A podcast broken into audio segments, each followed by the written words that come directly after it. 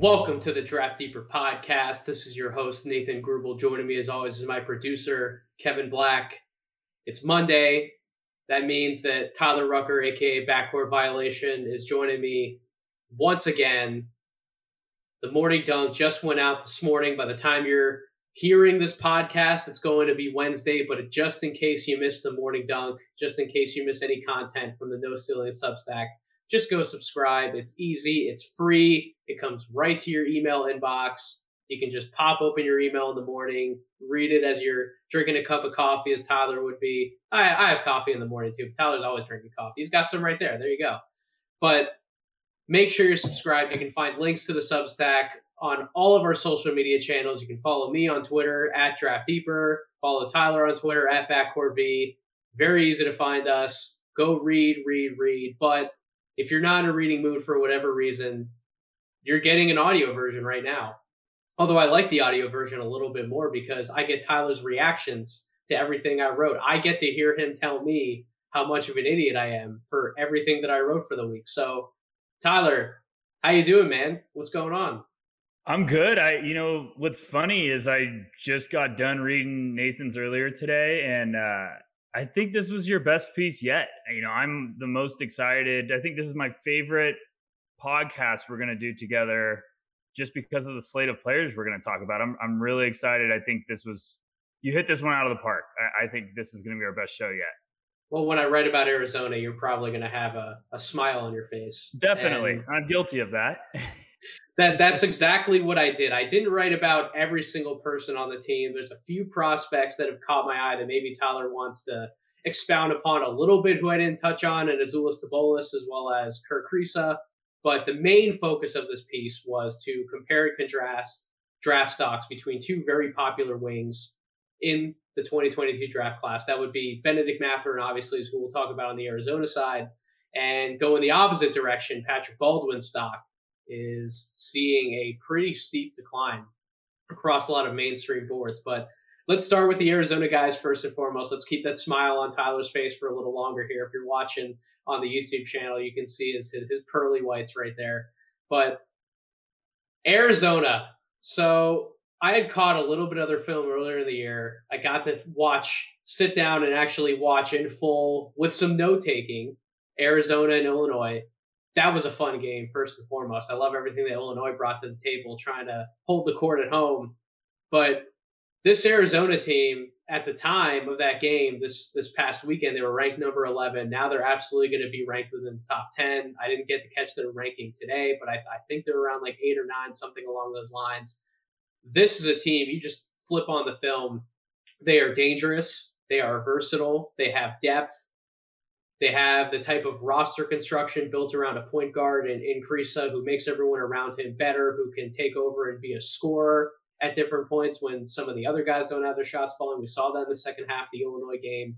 They have a big man who I'm sure you're going to rave all about because you did preseason in Koloko, who is a seven foot one mountain man who can protect the rim. Obviously, he's athletic. He can get out on the perimeter, defend a little bit, keep guys in front of him. And really, the crown jewel of this Arizona team is, is Mathurin six foot seven wing scorer. I think he can play the three in the NBA. We were having some internal debates this weekend on whether is he a two, is he a three. Either way, he is a tremendous wing scorer, three level scorer.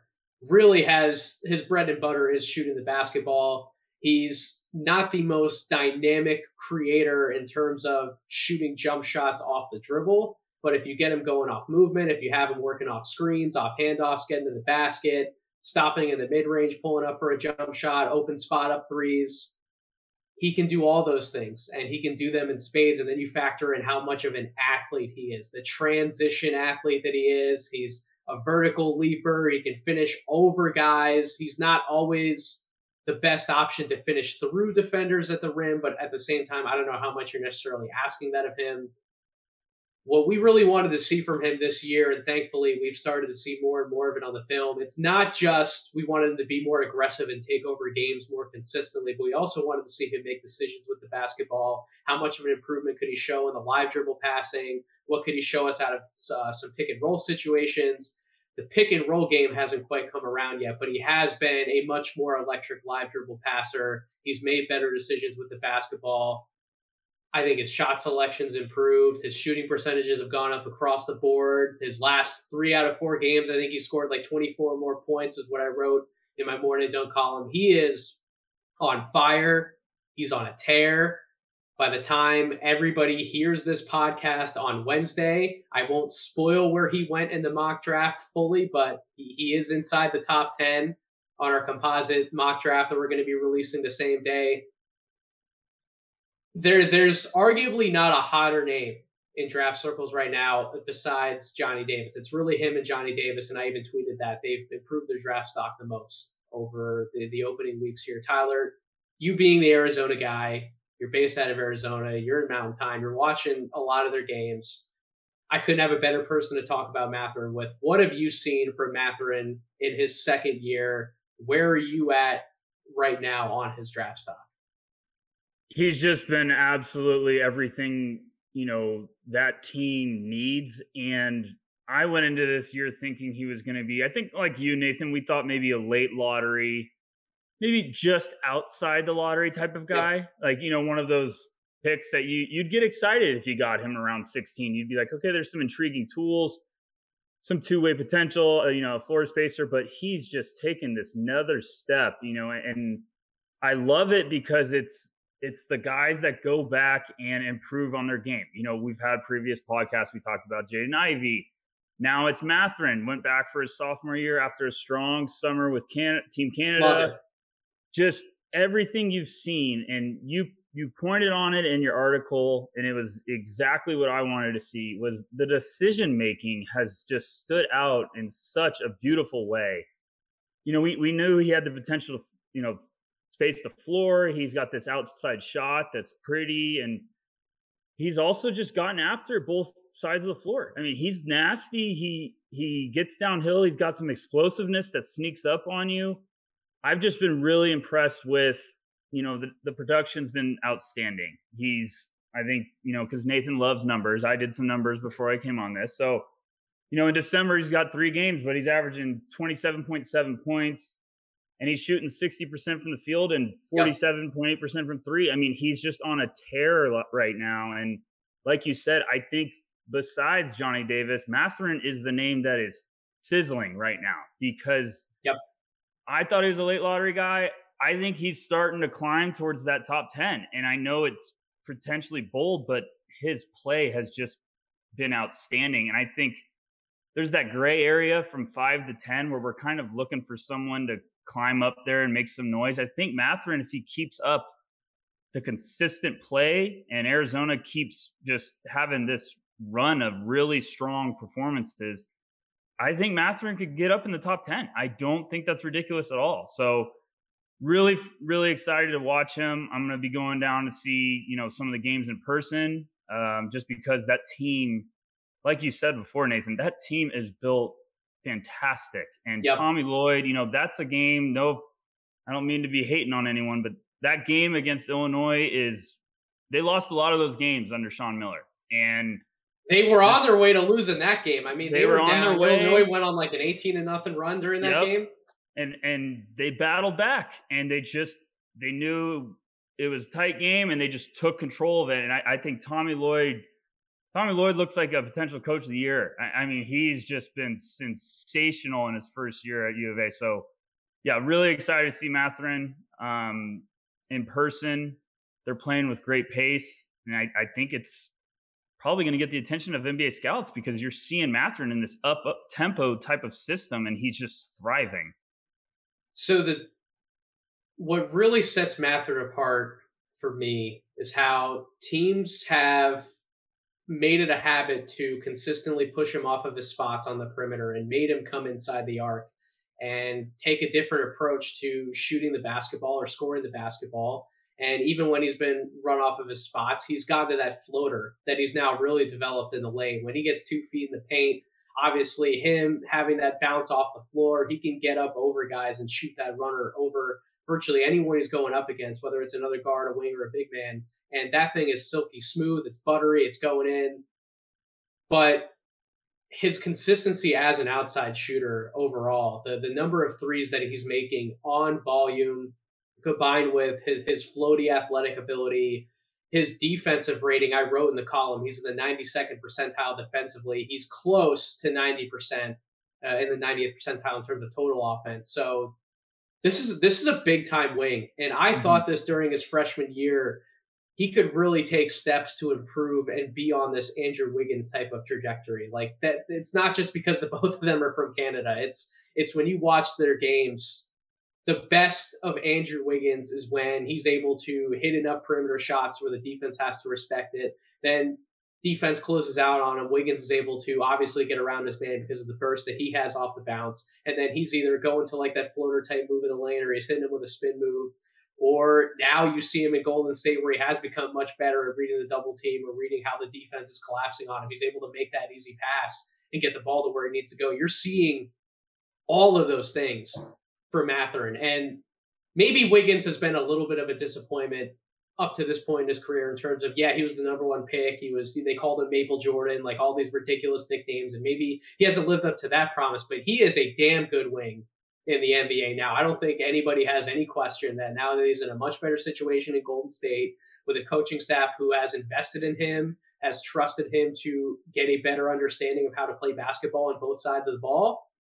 Now you're really seeing a lot of that come to fruition. And I see so much of that developmental arc already in just one year for Mathurin. It's scary to me to think where his his ceiling is or, or how high his ceiling is, Tyler. What, what what do you think about some of those kind words I'm giving Mathurin in that comp?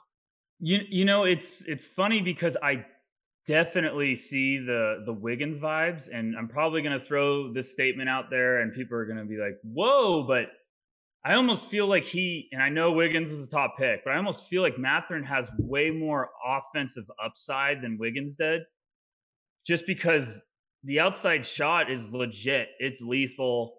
He can make some really tough shots off the move. Like, you know, in that Illinois yep. game, he came off one, he was smothered, just bottom of the net. So I think he's taking strides in a number of really important areas. Like you talked about, he's got some touch now when he's, you know, off the dribble.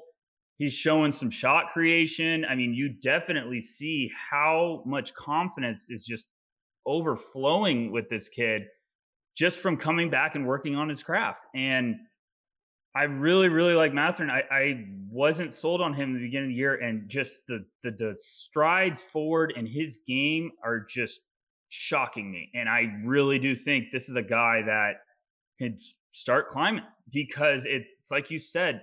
He already is climbing, Tyler. Just just say it. He he's he's there. I think he's, he's I think he's a top ten guy right now. Yeah, I really do. And, and I I had him around 12 or 13 on my personal big board, I think I'd have him top 10 easily right now just because he's nasty defensively. Like this isn't just is. offense. He's he really nasty and he's a pest and like I'm not shouting because Andrew Wiggins is going to be a 10 year NBA pro who's put up really good numbers. So I know the number one pick always, you know, carries some big expectations, but yeah, maybe he didn't live up to that hype, but he's still going to play 10 years in the NBA at a high level. So I think he's going to have a great career at the end of the at the end of it.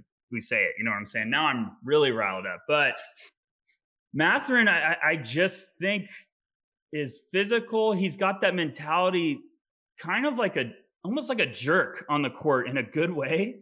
I don't know if Wiggins had that early on. I think now he's got that confidence with Golden State. Like you said, he's kind of resurrected his career. Now he looks like the player everyone thought.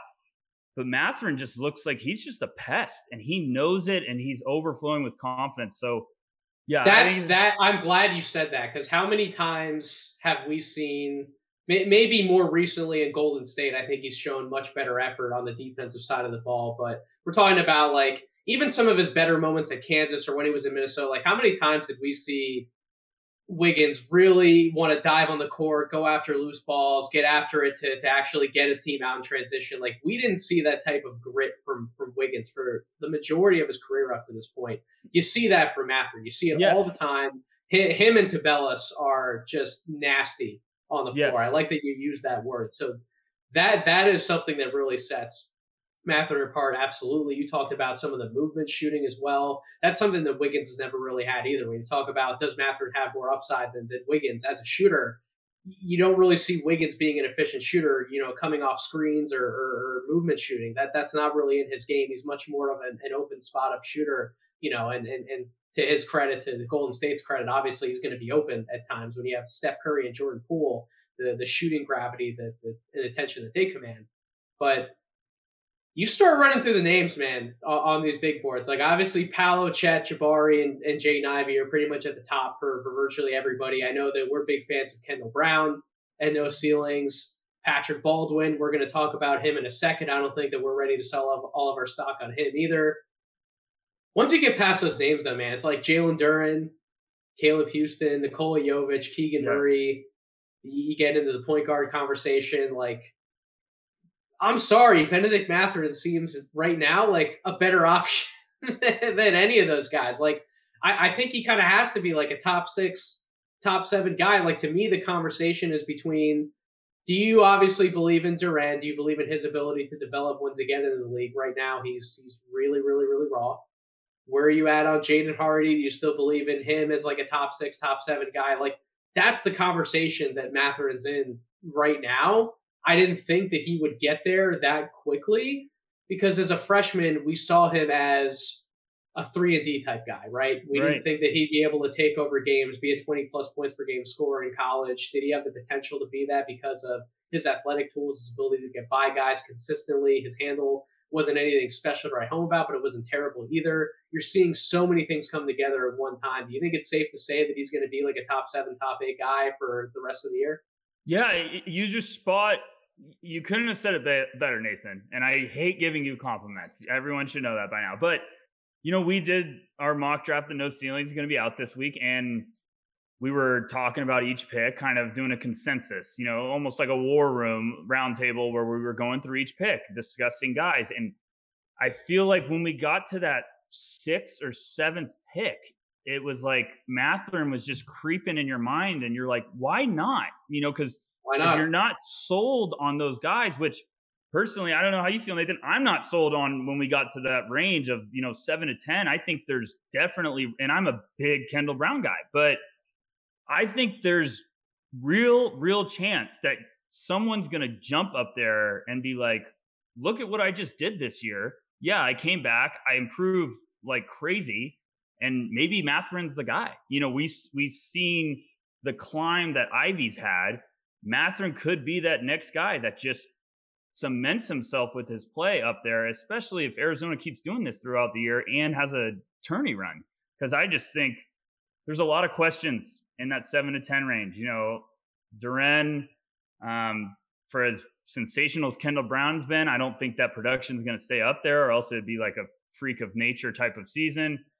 And then, you know, Hardy, I, I I'm still buying stock, but I still think there's going to be questions about that. So yes, I, I definitely think Mathurin could climb up into that top seven, top eight range. And I, it sounds crazy from the beginning of the year, but if you've watched him on film, he impresses so many ways. So yeah, I absolutely believe it.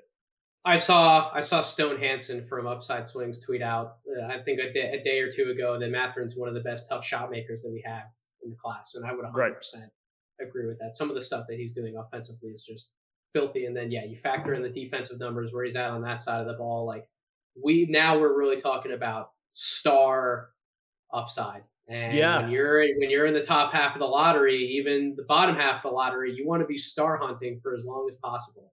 That's a very big thing in front offices. You don't just want to take the quote unquote safe pick. If you feel great about your scouting process, your evaluation process, you have a, a, a potential star grade on someone versus a safer pick, GMs and, and, and especially owners, they want you to take the star. They want you to take the moneymaker. They want they want you to bring in the guy who's going to put butts in seats. And right.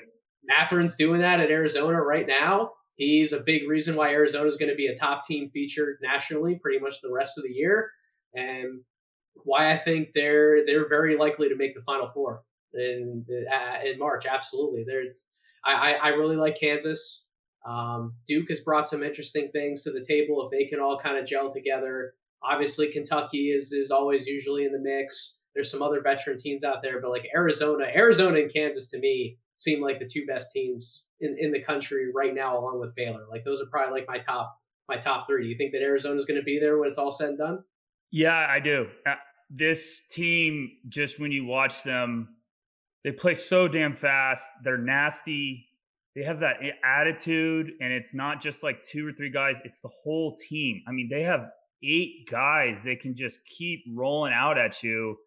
It's Mathurin, it's the bigs, and I know we're going to talk about Koloko. Like Kerr's been fantastic. They just have these guys that complement everyone so well. Like they have got ball handlers that can distribute and are fantastic playmakers.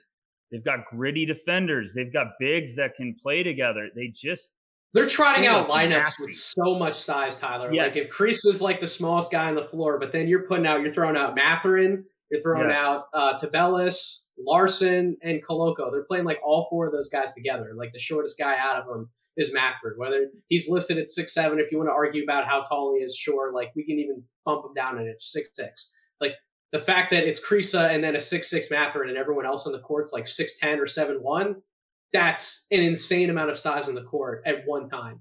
And it all works because they all defend together.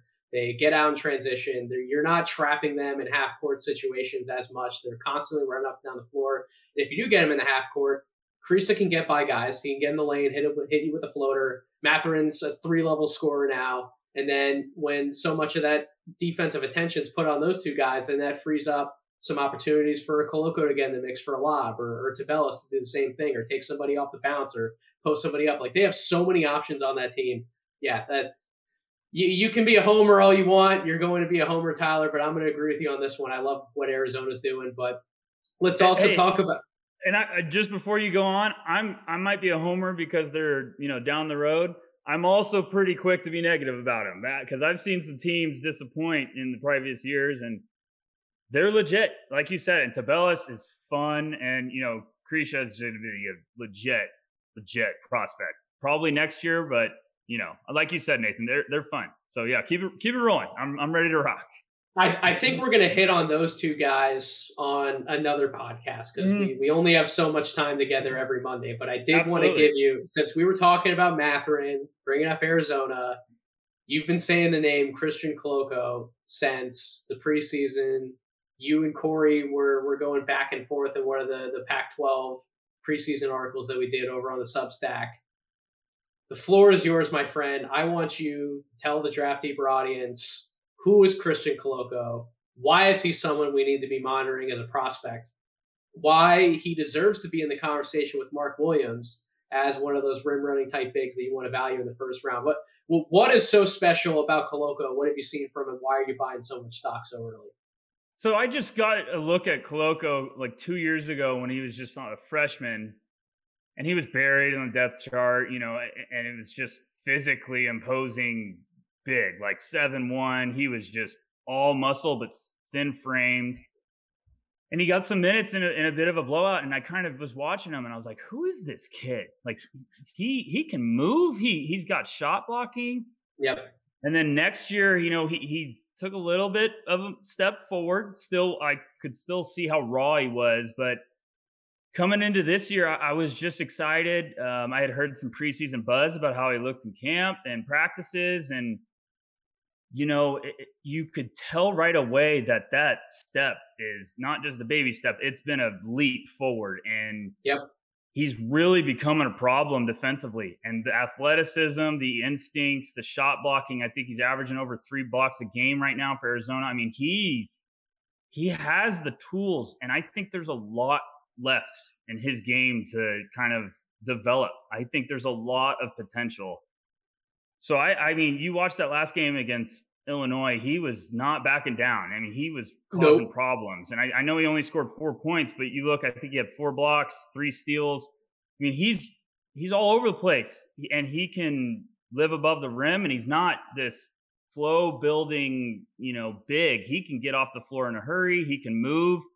He's got some good instincts defensively. I just think, you know, when we're talking about guys like Mark Williams that are probably trending towards, you know, late first round guys if NBA teams are looking for that potential rotation big that still has a lot of his game to be found, I think Koloko could sneak up into the end of the first. I think scouts were intrigued last year as a potential kind of he flirted in the beginning of the year as like a potential end of the first guy and then that you know that momentum kind of dwindled just because they lacked there's so many guys last year and there's like, so many right. guys yes.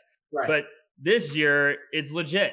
And he's being a big piece in a very very strong team. Um and he's just i mean he's nasty. And i really do think like he's got so much raw talent that is just oozing to come out to the surface. So i'm a big fan. Um i just was not expecting this big of a leap i thought he was going to take a leap forward kind of become like a middle second round sleeper but now with how he's playing, I really do believe that people got to start watching him. I mean, he he's got some serious tools. He's NBA teams are going to be fans, and someone's going to believe that he's going to be a nice piece, kind of to develop that can also contribute as a defensive asset early on. Well, I'm I'm sure we'll we'll bring it up in, in future conversations. But Mark, Mark Williams, it wasn't just late first in our in our little mock draft forum yesterday. Corey, yes. that that MFer was like, oh, 16, Mark Williams, let's go. they got out of control in a hurry. I was like, whoa, whoa, whoa, whoa, what? Yeah, that yeah, that, that that was wild. Shout shout out to Corey. We we love you, man. That that that was a little wild. It was too too rich for my blood to take Mark Williams around 16. But when when we evaluate this class and it's very very very early. You and i we that's that's like our running joke like yes. why are you making me do a big board in december? Why are we doing a mock draft in december? At this point and again our opinions can change but at least where i'm at right now you get past like the top 20 22ish guys that we're ranking like I, I, I lose excitement very quickly, mm-hmm. and the, the, this class does not seem to be as deep, nearly as deep as it has been the last two years. I kind of tried to say that on social media at the beginning of this year. Like, everybody pump the brakes a little bit. Like, we've had two very incredible, very deep drafts. That is not a trend that's going to continue. And these were very, very outlier years. And I think this year we're going to see it come back in a little bit. But when that happens, depending on team success, depending on performances in big games, you can see some of these guys, like a Koloko, for example, jump right into the conversation because there aren't as many names to fight with, like last year, for example. So, to me, with, with big men like Koloko and Mark Williams, it's first of all two things that you talk about big men all the time: the hands, the feet, mm-hmm. and can you stay out of foul trouble? Can you stay on the floor? Right now, Koloko is passing in all three of those areas. I think Mark Williams Mark Williams has done more things on film defensively by the eye test than Koloko has, but he also hasn't been stable. He hasn't been able to stay on the court as well as Koloko has up to this point. So that's definitely an advantage of his book. Just rating Koloko off those three things, Tyler. Tell me where you're at, giving him grades in, in all three of those areas. Yeah, I, I, think you're spot on. You, if you're shot blocking big, you have to be aware and smart enough to not take the bait. And yep. because if you try to take the bait too much, you're going to run into trouble. When you have this gift to be a shot blocker, you want to, you're eager to block everything in the world, but you also have to understand when not to go for fakes, when to time, anticipation, you know, yep. wait for people to commit. I think he's showing great strides with that. And, you know, Arizona realizes, he realizes, you know, they're at their dangerous when he's on the court and next to that entire amount of depth they have. So he's got to be on the court to to impact the game. And I think there's some maturity that you're seeing develop in his junior year. He's just you're you're also watching him dissect the floor. Like he's understanding yep. that he's got to be the last line of defense. You know, he had a play against Illinois that was just sensational to me, where he came all the way across the key and had a block on a layup attempt, and you just see the the maturity, like I'm saying, is coming out. The processing speed, the development. Yep. So I think both of them are very intrigued. Mark Williams and Koloko I just think Koloko's definitely making some noise. Like you said, Nathan, which is really important. I wanted to point out, you know, we were doing that mock draft and you get to the end of the first and it's weird. We were doing that mock and I was like, I'm more excited about some of the guys that are positioned to go in the second right now than some of these end of the first guys. You know, there like there are some names where we definitely left of, off of our composite board. I'm sure as we'll detail on the piece on Substack, like we wanted to do a mock draft based off of our composite boards. We right, weren't right. throwing in any, any any crazy names in there, but sure, some of those names might switch out at the end of the first round. But yeah, it's like when we got to like 25, 26, 27, we're we're kind of just trying to to figure out where we feel these guys are need to be slotted based on team fit, but we're not really getting excited about the prospects themselves. We're kind of just trying to throw names in there to, to end it a little right, bit, no, right? Yeah. Like it, it, it, just went on and, and to the point where, God, we're not excited about any of these guys. Like, what's going on? And and it might not be.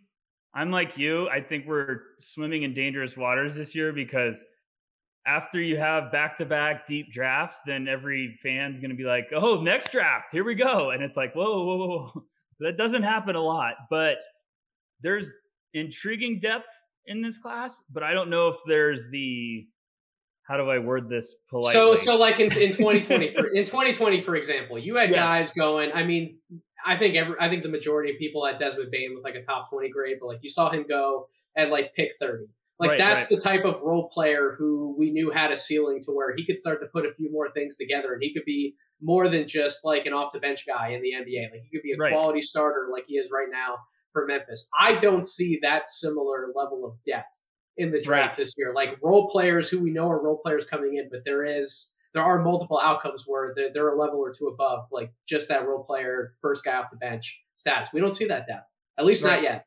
No, no, not yet. And maybe there's someone that does develop. You know, maybe our boy from Kansas, Christian, likes to uh goes to a perfect team, and then but oh, he's making my top thirty, baby. He's he is he has without to a now. doubt. Without I a mean, doubt. We, we did that mock draft that I was like, I would really like to be putting him at 27 right now. I told but, Chad Ford that we were going to drive that the, drive that train, and we. I am a man of my word. You're a man of your word. We're, we're gonna we're gonna drive that bus for as long as we can until it runs oh, out of gas. For sure.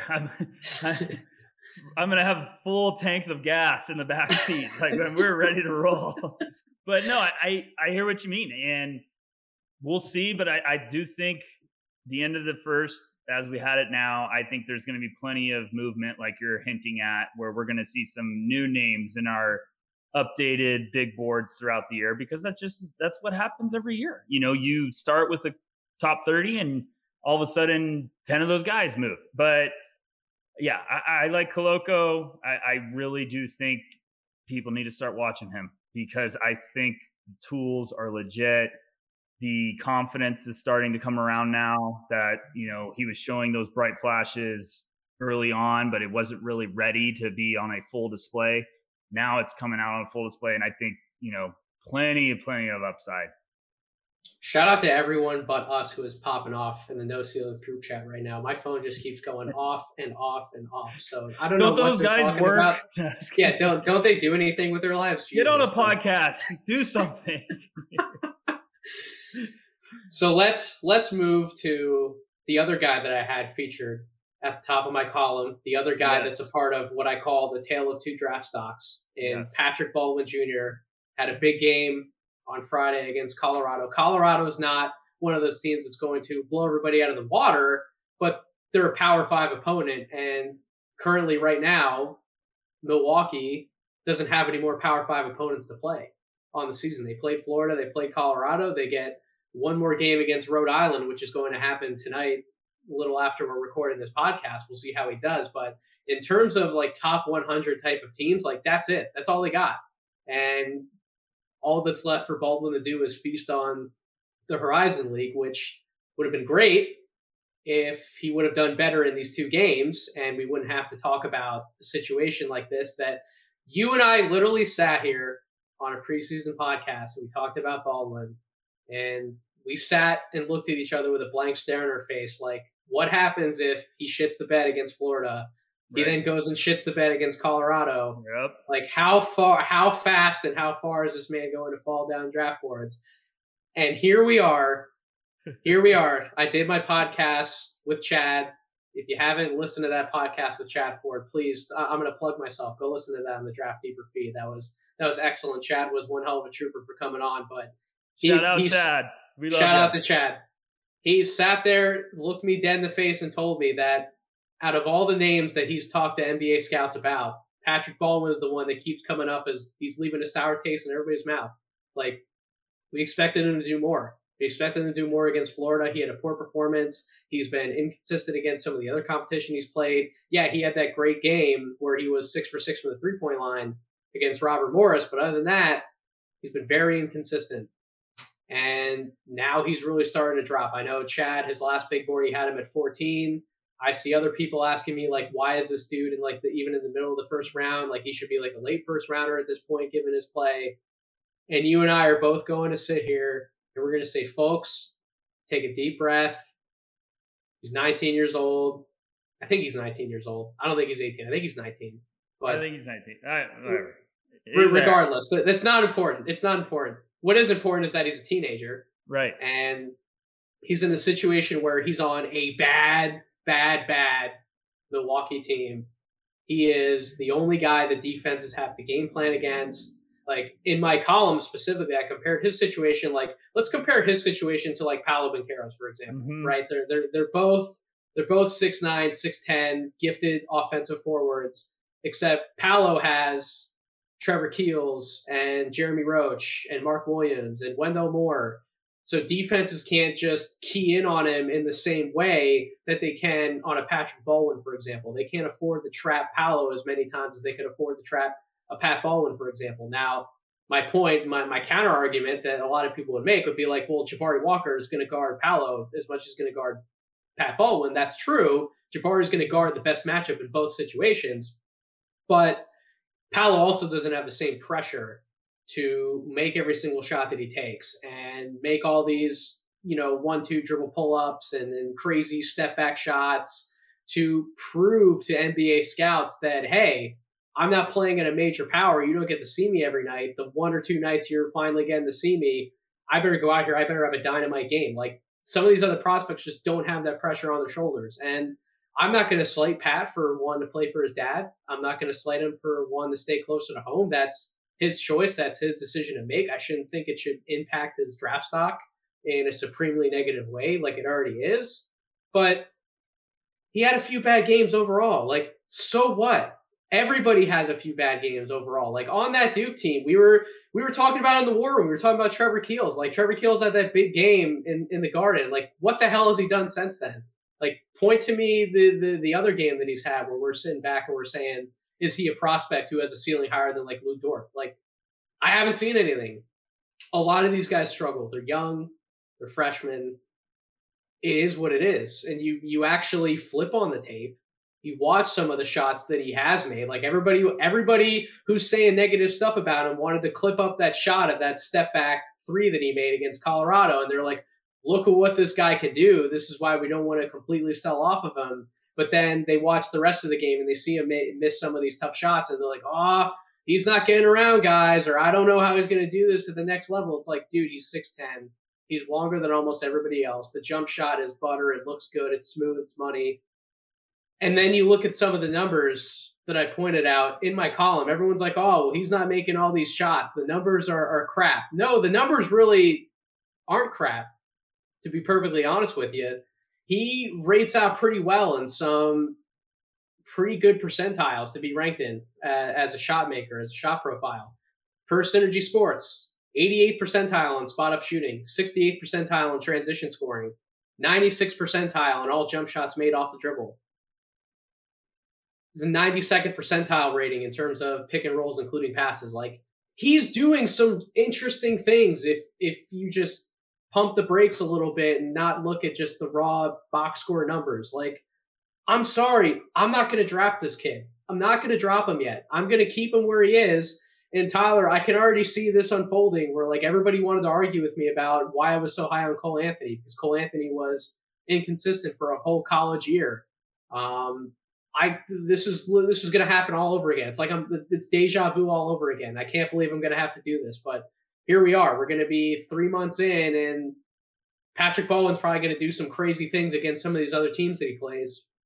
But everyone's going to look back and point to Florida and Colorado and maybe Rhode Island. They're going to be like, well, why didn't he do it in these games? For you everyone, know, No, where, you, where are you at, Tyler? Where are you at, Tyler? I I, I just rambled far too long. it, it is no, my no, podcast, no. but I rambled too long. Go ahead. No, you didn't ramble too too long because this is a serious thing. Because for everyone that you know is listening and isn't watching us on the YouTube channel, um, I was dead stone faced the entire time because I couldn't agree more. This annoys me because it happens every year. Eh, we find a guy that just has a couple bad games and we're like, look, look at what he did in that game. And it's like, okay, yes, but this could be a hot take. I think you could put anyone in this draft on a team like Milwaukee, like all respect to those kids, or anyone at that competition level. It's a bad team. Don't even mince words, Tyler. It's a bad I'm, team. I'm just saying, if we took any one of these guys in our top 30 and said, go play there, you're the guy. They're going to get all the attention and defensive coverages, and the kitchen sink's going to get thrown at them, and they're going to struggle too. So I'm not selling any stock on Patrick Baldwin. It's two games. His team was getting just roughed up in both games. You know, for everyone that wants to point out that Florida game, I watched it and saw stuff that I was in awe of what Patrick Baldwin was doing, like in a good way. I was some like, of the oh shots he's able to create off oh. the bounce are ridiculous, and just because they don't go in, like Cole Anthony for the Orlando Magic his rookie year had a whole year of shots I could point to where they look good coming off, but they just didn't go in, and now this second year he's making more of those shots, and everyone's like, "Oh shit, is Cole Anthony an All Star?" Like to coin your coin your phrase, Tyler. Sometimes it just takes time. It does, but it, and I was right there with you, like Cole Anthony. I'm not saying I had the love you did, but everyone was like, I don't know, and I'm like, go look at his highs. His, I mean, yep. he might have had some lows and some inconsistency, but the highs are up there with anyone. And when you watch yep. Patrick Baldwin, he does some stuff at 6'10 that you're like, my goodness. And, and I forget who said it on our no ceilings team, but they were, I think it might have been Alex, but they were just like, or no, it might. You know what? It might have been Simon. I think it was Simon. Shout out Simon. I think he was saying, you know, Baldwin might not be this number one guy, but he might be this lethal number two, like a Middleton piece. And I was like, that's not crazy at all. And I think Baldwin has. You better be damn sure I'm taking that kind of a player with a top seven pick still. Oh my gosh, I'd, I'd yeah. love that. If I got Khris Middleton uh, right now at top ten pick, yes, sign me up at six ten. So I get it. I understand people were basically like ringing a dinner bell or you know firing up sirens after that game because like you said we hinted in the beginning of the year if he didn't go and have strong performances at at least one of those games everyone was going to be like look we we circled that game before now we're circling it with red sharpies because we're freaking out because yep. he struggled with the tough competition i was like yes what the rest of his team do to help out? Did he have to try to beat the you know strong competition on his own? I just think it's so easy to react after one or two games, and you can't do it. You can make note of it because it's important to look back and be like, well, he had tough games there. Yes, that's fine. What did he do with the rest of the year? Did he just have two bad games on the road and really, really tough competition? and then showed a lot of really good signs throughout the year. What if those tough games build his confidence down the road that he can almost expect what to go up against against tougher competition? So I I think there's way too many overreactions. It's so early, like you said, Nathan. We knew this was going to happen. I'm not trying to say that we're psychics, but we were expecting this potentially to happen because you just knew it was going to be an overreaction slate of you know games that if he didn't go nuts, people were going to start getting cold on him. And if you want to sell his stock, let me know because I am still buying. I I, I believe yep. it. The the tools, Before, the upside are too great. Go ahead. But before I before I say what I'm about to, we we we bring up Simon's name every damn week on this podcast. Simon, you're as much of an honorary member as No Ceilings as I think could possibly exist. So like, oh heck yes, sh- he is. I love sh- him. Shout shout out to you, Simon. But he's not paying us for these call outs, by the way. No, he he's does not. Great stuff. So no, Simon, not. if you're listening to this while you're dead squatting like six thousand pounds, I hope you're laughing. we're I already told we're gonna get him on a bunch of podcasts. Oh, it's, for it's, sure, it, it's gonna happen. But the prospects like prospects like Baldwin, prospects like Cole Anthony. I feel like if you try your hand at the scouting thing long enough, eventually you come to a situation like one of these two guys, and this is yes. this is really where you make your bones as a scout. Like. Mhm. How much do you believe in your eye test and what you're seeing versus all of the groupthink and all of the consensus talk out there? And before we just sit here and try and toot our own horns, no, we've gotten plenty of things wrong in the past. We're going to continue to get plenty of things wrong. We're we're gonna we're gonna fuck up a number of guys in this draft class. I can almost guarantee it. But do you have, as Skip Bayless would say, do you have the courage of your convictions to stand by what you believe in, your evaluation process, your eye for talent?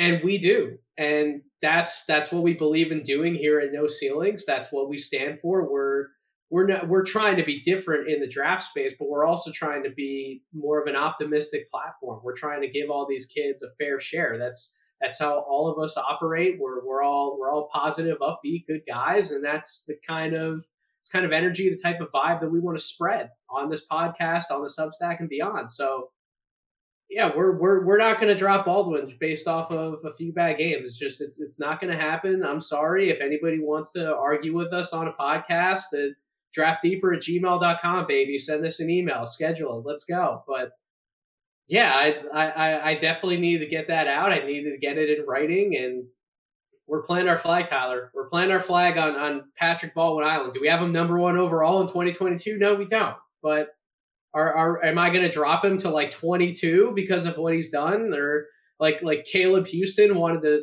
people wanted to boot him down to like 24 like a week and a half ago? It's like Jesus, like let these kids play some games, let them play a full year. Let's let's put let's get like five, six, seven games under our belt for each of these guys, and let's evaluate them properly, and let's let's see how it plays out.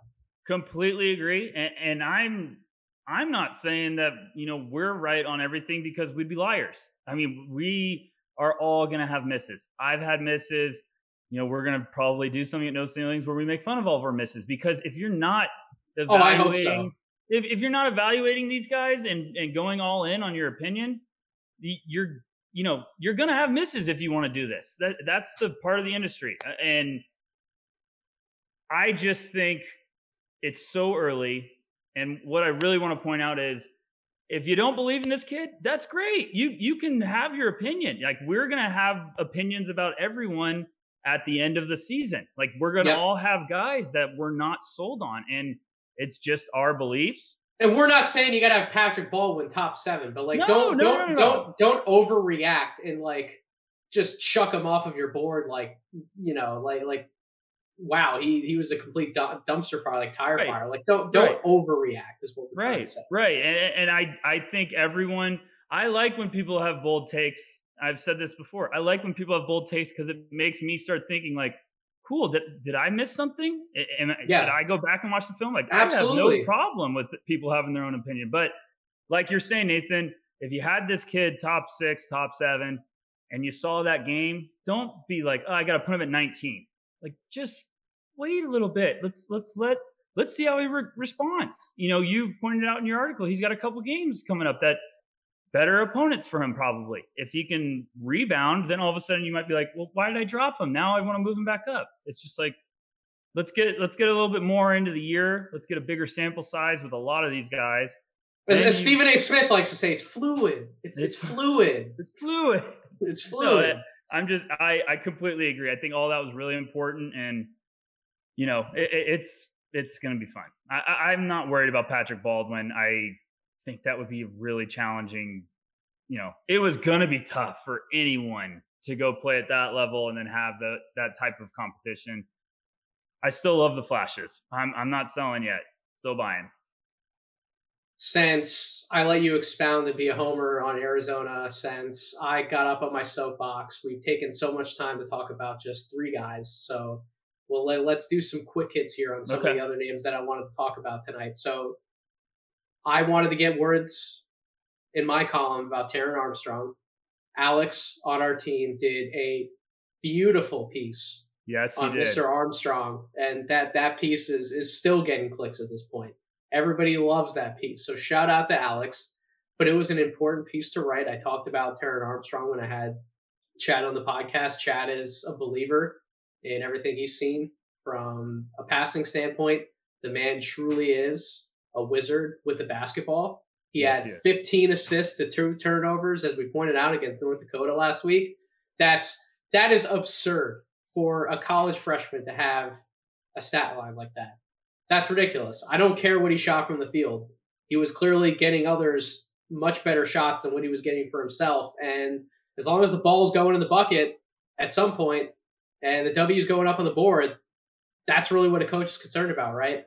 We we just we want to see if you can't make the right play for yourself, can you bring the ball out or make the right play for somebody else? That's always what I want to see. Like people got on people got on Jared Butler last year. Like a common criticism for Butler was like they question, yeah, the handle's great, but like does he have that next level gear in terms of his quickness, that first step, that burst to consistently like get downhill and score? It's like no, he might not, but he also knew when to bring the ball back out, when to get somebody else involved or make the right decision past that. And pro teams value that. Pro teams love that.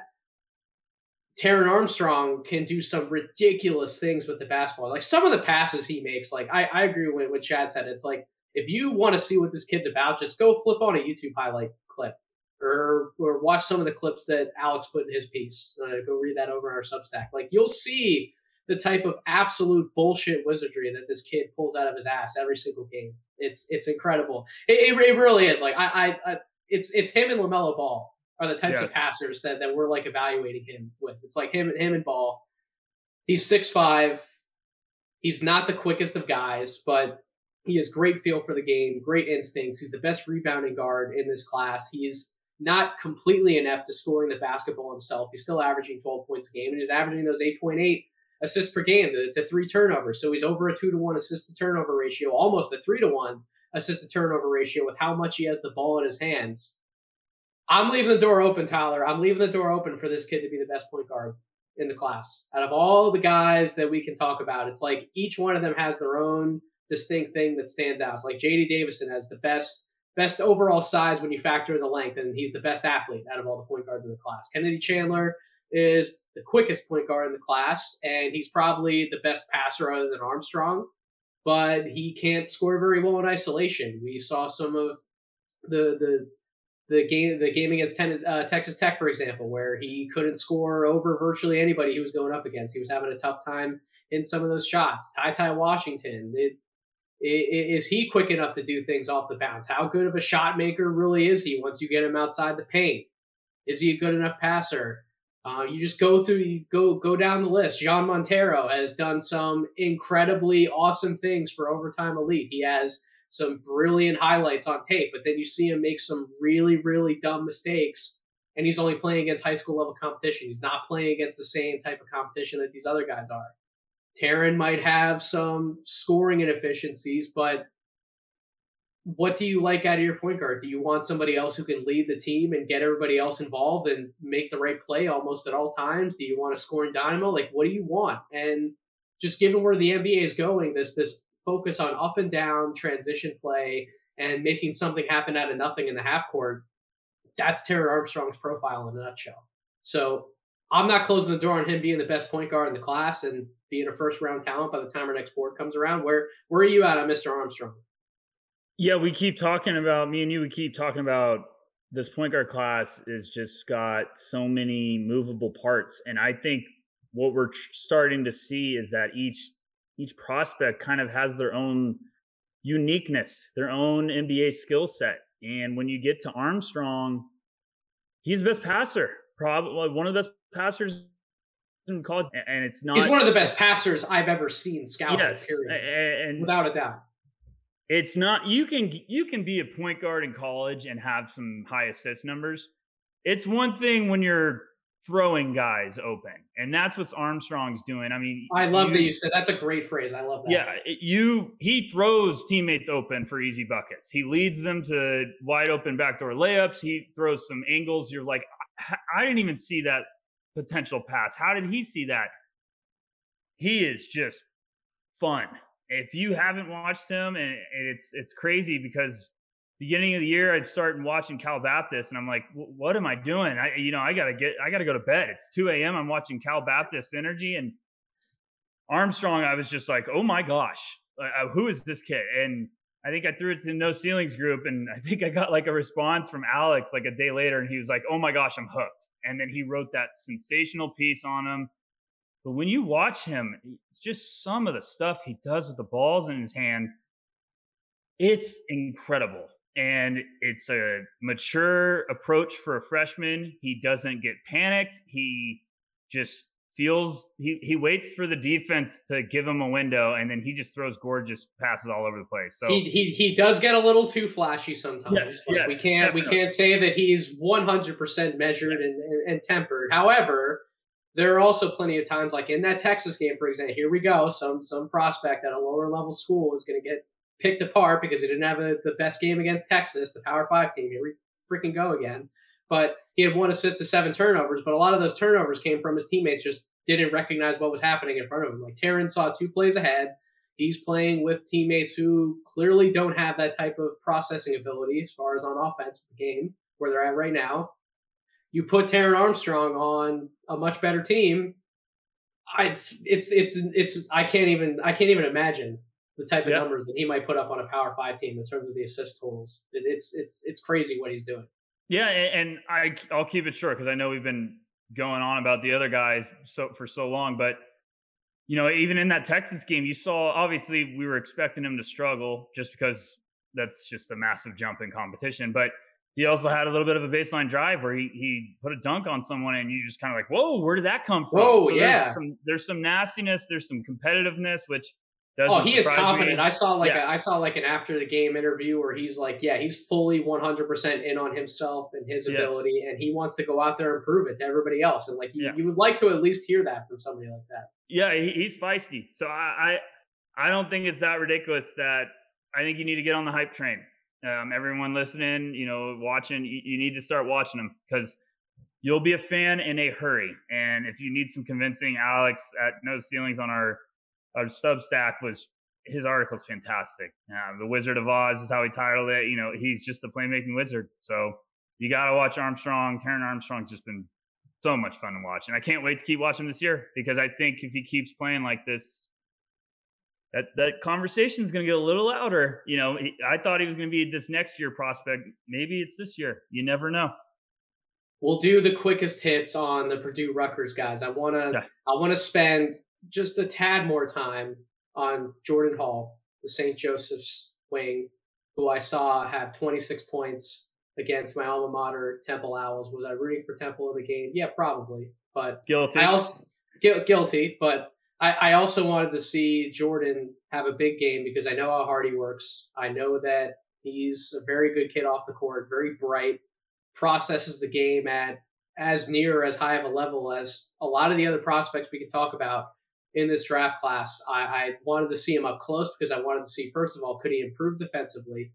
And you saw that he's putting forth much better effort this year. He's communicating with his teammates. He's even getting on guys when they miss a rotation or even on the offensive end when they miss something happen. And he's he's being very verbal with them and sometimes he's even yelling at them. And what's great to see is that he's established himself clearly as a leader in that locker room because guys aren't responding in a negative way to him. They aren't responding poorly to him when he's pointing stuff out to him, trying to help him improve. So I love a lot of what I saw from Jordan Hall. We knew what he could do offensively.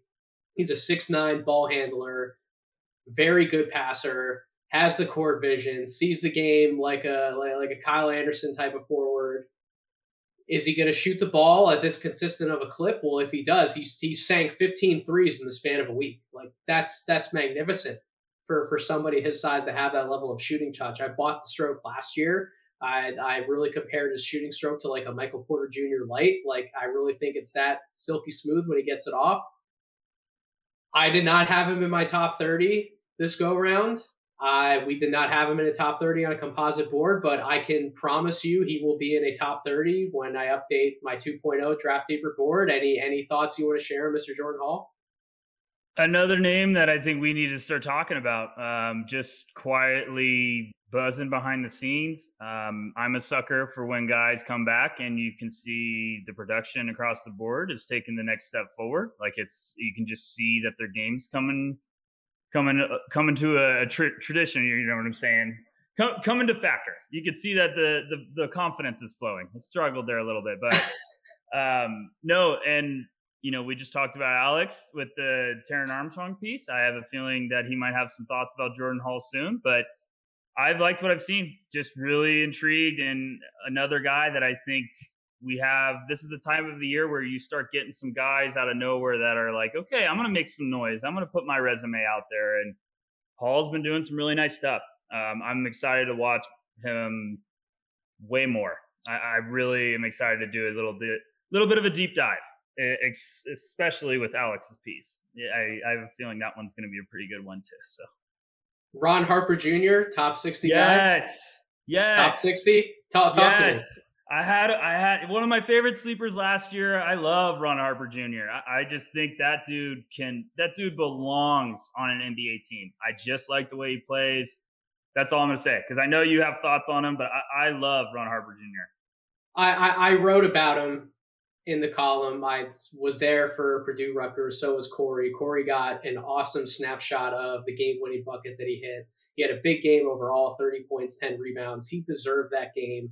He is another guy who now he's a senior. He hasn't gotten nearly as much buzz as he probably should have up to this point. I agree with you. He was also a sleeper for me last year. I know that Coach Adam Spinella, who we respect a lot over the box and one, he tweeted out he was like a top 40 guy for him and he should gain that kind of buzz yeah, when you get to the second round, especially when we just brought up the point that a lot of these other guys were not as excited about, why not give somebody like Ron Harper Jr. a shot? Who he's a unique prospect. He's 6'6", 245 pounds. He, he's built like a shit brick house, but at the same time, in a small ball era, you kind of want guys who can play up a position, who aren't going to get pushed off their spots, who are confident shot makers from all over the floor. They can back it down on the post. He can hit that turnaround.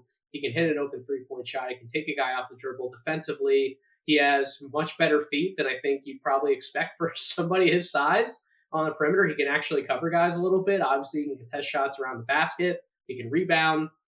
Yeah, I, I like him. I'm so glad he had that moment, and that was probably the game that got him back on everybody's radar. We, we've talked about Jaden Ivey so much. I don't want to. I don't want to waste any more time at this point talking about Jaden Ivey. We're gonna have plenty of words on him both this week in the mock draft and for episodes to come. But Trevion Williams is the last guy I'll bring up. Trevion mm-hmm. Williams, dude. Yeah, he almost had a triple double uh, over the weekend uh, against NC State. Had great numbers against Rutgers. 6'10, believe two 250, 260 pounds, somewhere somewhere along those lines. Can back you down. Pass it, best passer out of the post that we have in this draft class by far. Like no nobody even comes close. He he whips that he zings that ball across the court like no other big can in this class. He can sneakily take you off the dribble. He's he's not really that much of a jump shooter, but he can hit an outside shot every now and then. Very confident scorer on the interior. Is one of those guys. If you're trying to go up against him when he's defending in the paint, you you, you can't finish through him. I don't know why you would want to try to finish through him. You're probably going to get a little embarrassed. This guy, I really do not see his name enough in, in draft circles. And we're not saying that he should be a first rounder. I don't know if I'm going to get around to him being a first rounder, but like second rounder, no question he should be drafted. Like, where, where are you at on that? I think, yes, 100%. I, I second round for sure. Um, need to watch way more, but if you're big with that type of size, with that vision and passing ability, yeah, you're going to get the attention of teams because someone's going to believe, like, oh, he, he's got size and he could see the floor and make all these plays for everyone around him. Like, yeah, we'll, we'll find a place for him. I, I just, you know, Harper and Williams, those are two guys that maybe they get drafted in the second round. Maybe they go to the G League and get some serious playing reps and confidence. And then maybe they become a really nice rotation asset.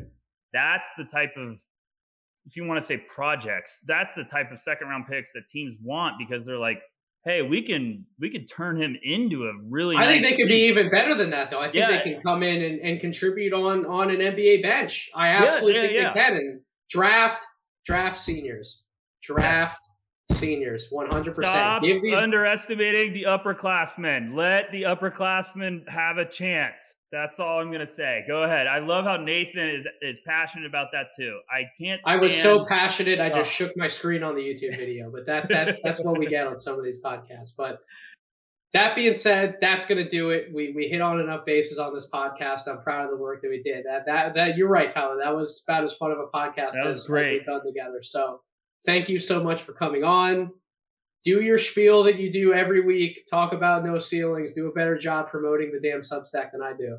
It is absolutely free. No ceilings.substack.com. We're doing draft content every day it's as much as you can handle. We're we're doing all depths of the draft, not just the big boys. We're diving as deep as possible. So, like I said, it's free. Nathan does a great piece. Everyone on our team does great, fantastic work in special areas.